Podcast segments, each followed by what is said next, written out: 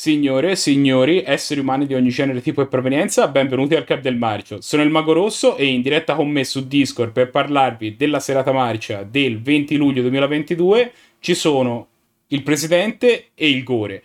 Questa volta faremo un pochino una scelta differente rispetto a quello che abbiamo fatto altre volte e, e avremo solo il presidente per il primo film e solo il Gore per il secondo film insieme al sottoscritto, il Mago Rosso, che vi accompagnerà per i due film che abbiamo visto in questa serata.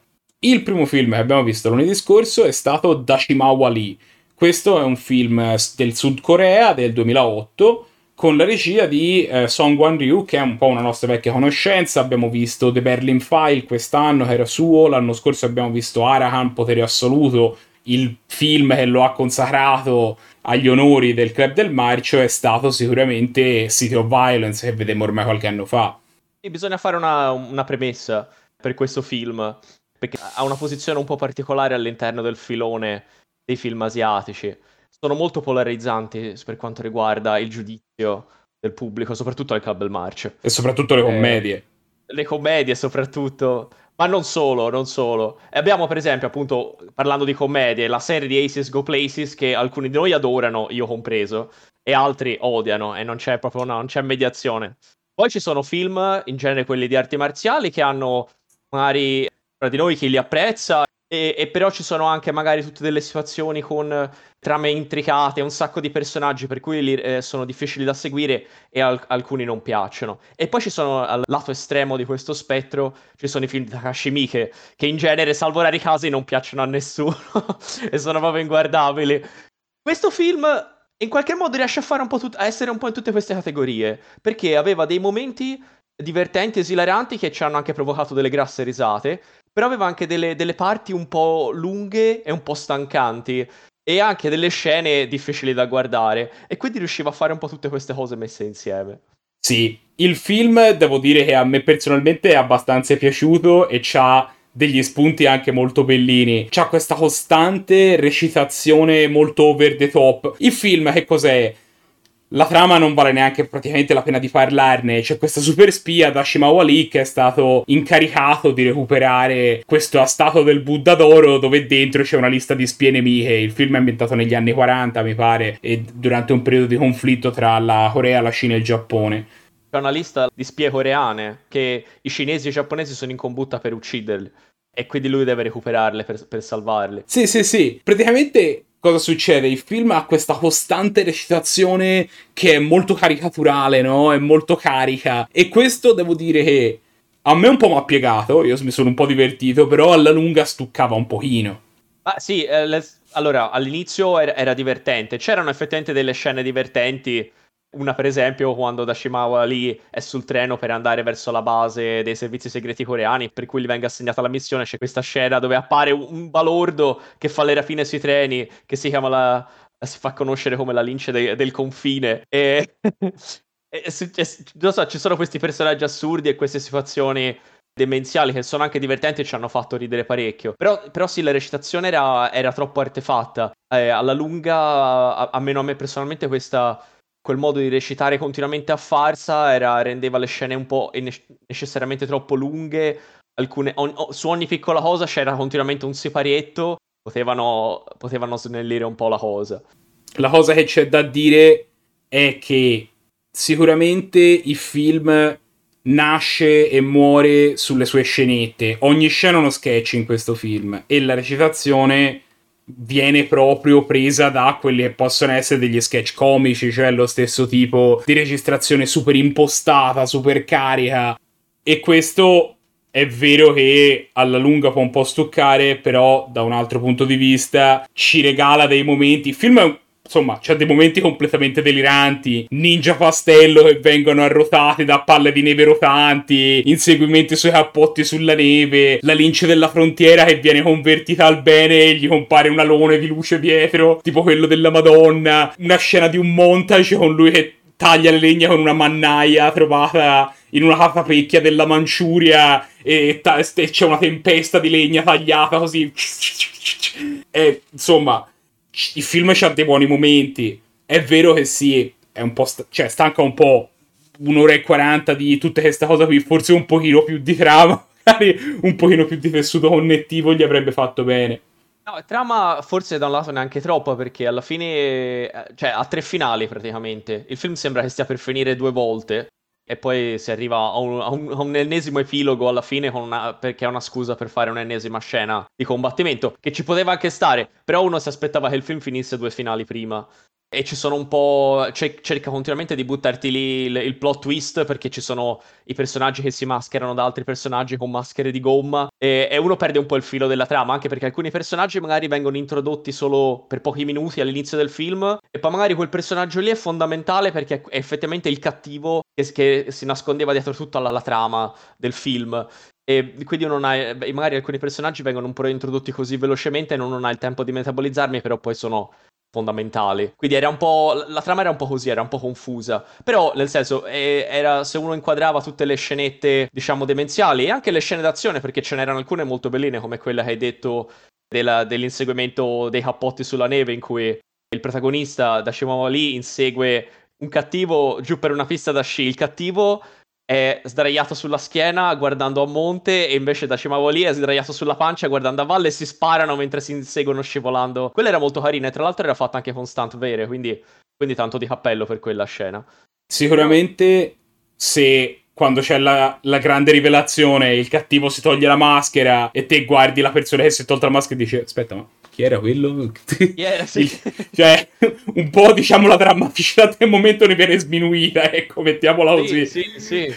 sì era, era, un po' era strano perché a momenti appunto ti creava questi, queste grandi risate, a momenti era un po', un po tedioso, dai, diamoci una mossa. Però quando sì. arrivava all'azione, tutto sommato, vedevi che c'era un po' distante, c'erano un po' di arti marziali valide di sottofondo e quindi era, era divertente, soprattutto la, la parte di combattimento, quella dove lui affronta i balordi in Manciuria, dopo aver fatto tutto il montage, l'addestramento che si allena a combattere con una mano sola, sì, usando dopo... la mannaia perché si è ferito all'altro braccio. Dopo aver perso la memoria, tra l'altro, anche quello un grande classico sì. de... delle scuse. delle scuse, però finisce nella capanna di una di una disgraziata che però era la figlia di un grande maestro di arti marziali e lui ritrova la pergamena per imparare tutta una, la tecnica del, del One Hard Swordman e infatti c'è anche la citazione del film che è uno no, dei grandi l- classici che abbiamo visto anche al del Marcio. In italiano quel film si chiama Mantieni l'odio per la tua vendetta e continuo a pensare sia un titolo assolutamente incredibile tra l'altro. Sì tra l'altro questo film ci ha regalato anche una carrellata di nomination, insomma, in particolare. Abbiamo dovuto selezionare con attenzione quali scene scegliere perché il film oggettivamente come dicevamo è tutta una serie di sketch no? quindi ci sono tante scene che ci hanno fatto esclamare tante scene anche un pochino strane però insomma ne abbiamo scelta una che c'è stata quella che ci ha un pochino più colpito e poi insomma anche qualche altra, qualche altra cosa e allora vabbè intanto l'abbiamo candidato a miglior commedia che comunque anche se aveva questa cosa delle, dei dialoghi un po' troppo esagerati, ma era comunque divertente. No, più Poi che altro abbiamo... la cosa che non mi è piaciuto tantissimo de- anche dei tempi comici è stata quella che tu dicevi che il film comincia a finire tipo a due terzi del film e poi continua a finire per tutta l'ultima parte. cioè dice, ma come? Poi vabbè abbiamo candidato da Shimawa Lee come miglior giusto che anche se era brutto e sembrava un omino, ed era sostanzialmente un omino, però, era, eh, però nel film era, era, il giusto dei giusti, tutte le donne cadevano ai suoi piedi e si innamoravano dopo due minuti, e, e poi era fortissimo con le arti marziali e nel giro di, po- di, pochi giorni impara una nuova tecnica guardando, leggendo un manualetto e, e tagliando uh, ceppi di legno, quindi sicuramente un, un grande giusto. E poi abbiamo, abbiamo, candidato come scena che ci ha fatto esclamare, e qui siamo, ne- siamo, nella parte proprio inguardabile del film, c'è una scena dove il protagonista trova un suo collega spia in fin di vita e inizia a piangere a fianco del suo amico e piano piano gli escono una quantità industriale di lacrime e di moccio e soffoca il suo amico e questa, questa ci ha fatto veramente esclamare. Che schifo! Veramente che schifo! Era terribile, sì completamente non necessaria. Ma poi, nel senso, fino ad allora non c'era stata neanche commedia fisica eh, o scatologia di questo tipo, no? Quindi ci ha anche preso un po' di sorpresa, ecco, sì. ci ha un po', un po' colpito alle spalle. Sì, non era nel, nel grottesco quel, fino a quel punto lì, quindi sì, era, era un, po', un, po fuori, un po' fuori luogo. Se una persona volesse, diciamo, esplorare il cinema coreano, che cosa potrebbe andare a vedere? Ah, potrebbe vedere un, un, po' un classico, del, perlomeno del Cable Marcio, che è The Good, The Bad and The Weird, che è un, è un western coreano, quindi se non avete mai visto un western coreano ambientato in Manciuria, che tra l'altro cosa interessante, anche questo film ha una buona parte ambientata in Manciuria, quella in cui il protagonista si allena uh, tagliando sceppi di legno. Anche quel film lì è ambientato tutto in Manciuria e, ed è un film che ci è sempre piaciuto e, e lo consigliamo. È una visione un po' impegnativa, eh, perché sono più di 2 ore e 20, però Quello comunque sia... Però comunque sia, insomma, è un film godibile, altro tipo di film, non è comico, c'ha qualche siparietto qua e là, però a parte quello, insomma, è un film bellino ed è molto curioso, no? Perché non, è, non sono tutti i giorni che uno sente dire uno western coreano. In definitiva, il voto che abbiamo deciso da questo film è stato un 6,5. Il film è valido, ha comunque delle scene che ci sono molto piaciute, la tira un po' per le lunghe, che è un po' una caratteristica di questo regista e a volte fa durare le cose un po' troppo. Però, a parte quello, insomma, ci siamo fatti delle grasse risate e abbiamo voluto premiare sicuramente eh, l'inventiva e, la, il fatto, e quanto questo film fosse divertente. Il secondo film che abbiamo visto nella serata del lunedì scorso è stato venerdì 13, parte ottava, Incubo a Manhattan. Questo è l'ottavo capitolo della saga di venerdì 13, come si evince chiaramente dal titolo, e è il più classico degli horror slasher a cui questa saga ci ha abituato. Anche la trama è molto classica. Jason viene resuscitato per l'ennesima volta, in questo caso da un cavo ad alta tensione che è casualmente disposto lungo il fondo del Crystal Lake, perché a regola dovevano dare corrente al Jason, serviva, era necessario, e si ritrova su un battello diretto a Manhattan che sta ospitando una gita scolastica di un gruppo di adolescenti.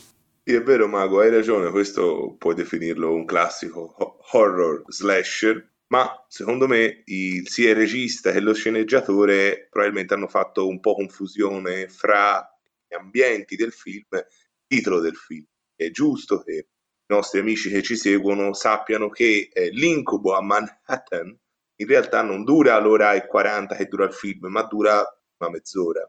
E di Manhattan si vede a malapena due o tre delle strade principali. Times Square come una delle ultime, se vuoi, scene e poi per la maggior parte è ambientata nel porto, in un porto che poi non si riesce nemmeno a identificare. Mezz'ora forse è anche un po' generoso, eh? saranno 20 minuti. Sì, sì, vabbè, sì, effettivamente a un certo punto non, mi stavo quasi chiedendo il motivo per cui fossero arrivati lì e non fossero affondati con quella barchetta con cui si salvano. Perché, come dicevi te, effettivamente la storia nasce dal eh, risveglio di Jason completamente a caso, perché questa coppia di focosi amanti in cui si intravedono proprio queste forme acerbe di questi ragazzi che sono felici perché vanno a vivere questa gita che pare sia di fine anno, poi si scopre in realtà durante il film non sembra di fine anno perché uno dei ragazzi dice l'anno è finito e il preside, il professore dice ci rivedremo a fine anno, quindi probabilmente la paura gli aveva un po' onnubilato i pensieri.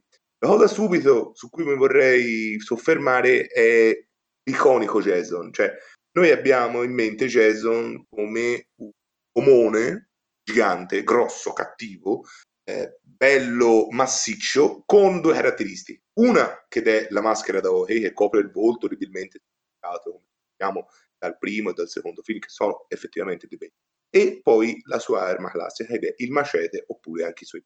In questo caso lui trova subito la maschera, che non è la sua maschera, non è proprio la maschera di Jason, è una maschera da voi che questo ragazzo, che casualmente sta vivendo una notte d'amore nel Crystal Lake, con questa ragazza, tiene sulla barca e che ovviamente verrà presa poi da Jason, il quale orribilmente ucciderà i due ragazzi. Sì, che credo però... che tra l'altro ci debba essere per contratto eh, in questi film qui una scena dove due f- amoreggiano e poi vengono brutalmente uccisi da Jason, se no non conta, credo che funzioni così.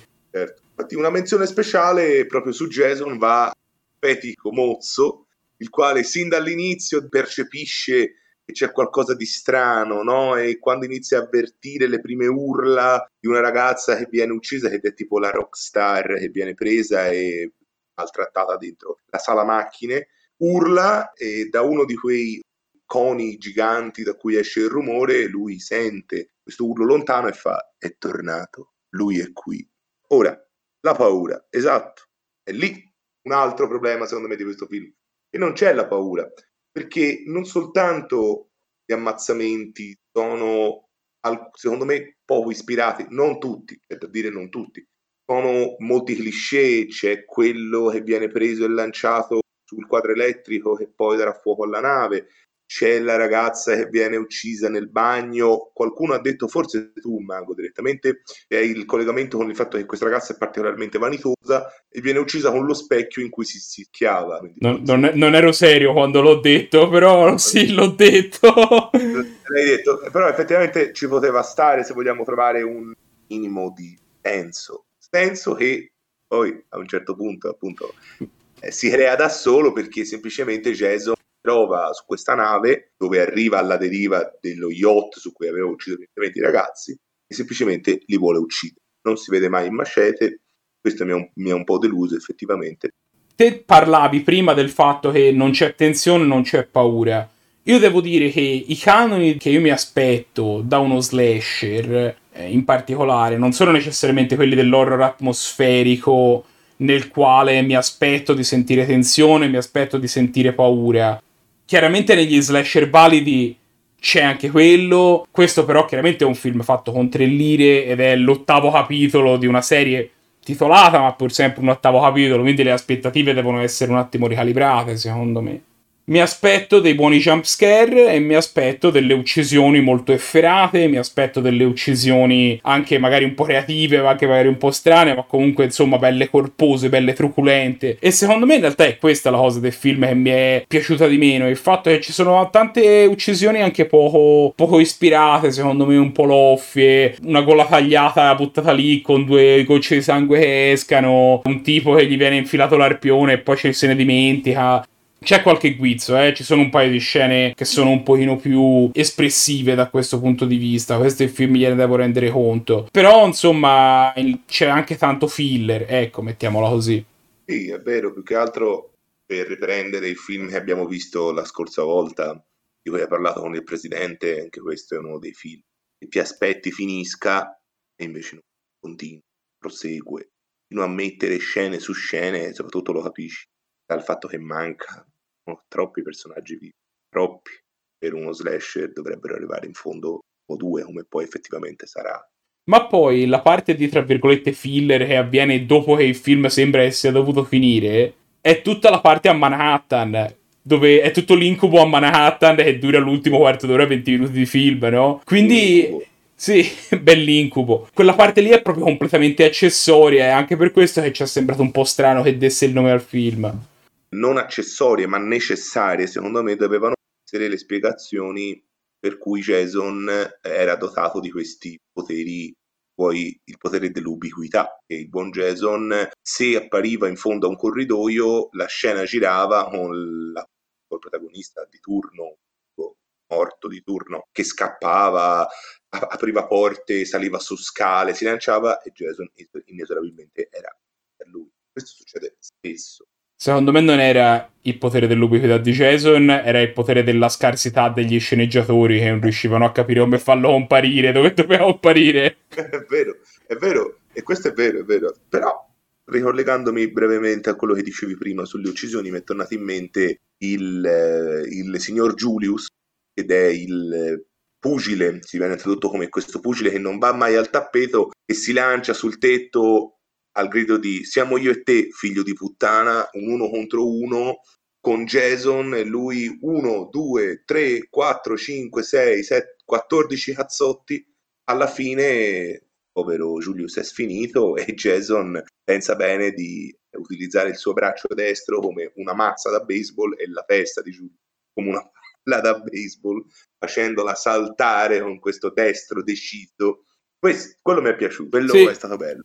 È una delle due uccisioni, delle uniche due uccisioni del film che mi sono veramente piaciute. Sono quella e quella nella sauna dove Jason prende un ah. carbone ardente e glielo pianta nel ventre del tipo che era lì che faceva la sauna. Sono le uniche due che mi hanno particolarmente galvanizzato. Ecco. Ma se ti ricordi, Mago, quello che viene ucciso dentro la sauna è il ragazzo avversario di Julius, quindi quello che poi dopo eh, perderà la testa grazie al colpo di Jason, e combatte con lui nel combattimento che loro appunto stanno facendo dentro la nave prima che tutto il dramma venga fuori. Una menzione d'onore vorrei farla a Toby. Toby, il cane della protagonista, c'è, no, non c'è, non, non si sa come si salva, sparisce e poi riappare. Grazie Toby. Eh, anche, anche, lui ha il potere della sceneggiatura scritta male. Lui esiste solo quando è comodo. Questa è... Però effettivamente anch'io lo vorrei un cane così. Che esiste solo quando mi fa comodo e quando poi invece ci sono le beghe, tipo portarlo dal veterinario e doverlo nutrire. Cessa di esatto. esistere per un po'. E... e poi, grazie a questo intervento, abbiamo scoperto che Jason è in grado di uccidere a modo solo i boxer in questo film. Un dettaglio importante. Se una persona volesse andare a vedere altri dettagli importanti del film, per esempio quelli abbiamo deciso di premiare con i ninja. Allora, sicuramente dovrebbe guardare la nostra nomination e dovrebbe comprendere il valore aggiunto che dà la nomination a miglior groove, perché il gruppo si chiama Metropolis, ha composto The Darkest Side of the Night, ed è eh, la, la, la musica che accompagna le prime scene del film. Tutti abbiamo convenuto che fosse effettivamente un bel groove, davvero un bel groove. È quel rock anni 80 bello carico che ti dà sempre... Ci è piaciuto. Ci è sì, piaciuto. sì, sì, a, no- a noi ci piace le sempre. Le aspettative sono schizzate alle stelle per poi piano piano. Però vabbè, ti è piaciuto? Se una persona volesse esplorare un pochino di più la serie, che cosa potrebbe andare a vedere? Allora, se volesse esplorare la serie per davvero, e, e vorrei che si comprendesse il fatto che per davvero è sottolineato, si dovrebbe andare a guardare primo e poi anche se vuoi il terzo, perché il terzo è un po' il seme da cui germina il trash e sfonda, finisce nel, in questo film. È da lì che si iniziano a vedere quindi le prime avvisaglie che è vero, Jason era ormai un cult no, però si stava già identificando, si stava già cambiando quella porzione di cattivo, bello, truculento, però ovviamente allo stesso tempo le cose belle non possono durare e quindi dal terzo film in poi può percepire le atmosfere o quantomeno il tentativo dei registi di rendere questo film e i film successivi dei film a metà fra lo slash e l'horror. Sì, ora il terzo, che mi pare in italiano si chiama Il weekend di terrore, devo dire che insomma chiaramente è un film che si vede che comincia un pochino la trama comincia a perdere la bussola Jason può cominciare a fare un po' come gli pare queste cose qui. Però comunque sia in particolare c'è questa sincerità della, della violenza no? che a noi piace sempre molto vedere un po' di truculenza fatta bene sullo schermo. Ci piace vero ci piace tanto. Infatti a me è piaciuto ora in tempi passati quando vidi Freddy vs Jason che ho scoperto poi soltanto guardando il primo film, che si pone alla fine del decamerone di film di Jason, perché ho scoperto sono dieci film, qui l'ultimo dovrebbe essere proprio Jason X ambientato nel futuro. Nello spazio cui... mi pare. Nello spazio, sicuramente hai ragione, nello spazio, da cui poi appunto si mettono le basi per que- questi due arcinemici. Io personalmente poi ho, ho impersonato in Mortal Kombat 10, Freddy e Jason ed è molto divertente e anche perché lì Jason viene messo sotto tutte le varie sue sfaccettature sì. quindi Freddy vs Jason lo vedemmo l'anno scorso mi pare di ricordare sicuramente è recensito e insomma ci piacque anche lì c'è un, un bel film di altro tipo eh? questo film è dell'89 no certo, certo. e Freddy vs no. Jason si parla degli anni 2000 però insomma sì c'è una bella c'è una bella sincerità un po' di computer grafica un po' fatta male, però c'è una bella sincerità degli ammazzamenti che a noi è piaciuta. Alla fine a questo film gli abbiamo dato un 6, che insomma abbiamo sentito di essere un pochino generosi, anche perché comunque questo film è già anni luce avanti al precedente capitolo della saga, il capitolo 7, nel quale gli ammazzamenti sostanzialmente non si vedono, sono stati tutti tagliati per motivi che non, eh, non, abbiamo mai del tutto capito e la trama verte intorno a questa ragazzina con i poteri psichici che è un elemento un po' marcio che non ci ha neanche particolarmente entusiasmato neanche quello, quindi da quel punto di vista sicuramente la trama si, diciamo, il, la serie si sta un po' riprendendo, però tante occasioni sprecate, tanti ammazzamenti un po' loffi, tanta mediocrità, ecco, insomma, sicuramente non più di 6, forse forse anche un pochino meno, ecco. Però insomma abbiamo deciso di dare 6, quindi sì, la sufficienza di, abbiamo deciso di dargliela. Va bene.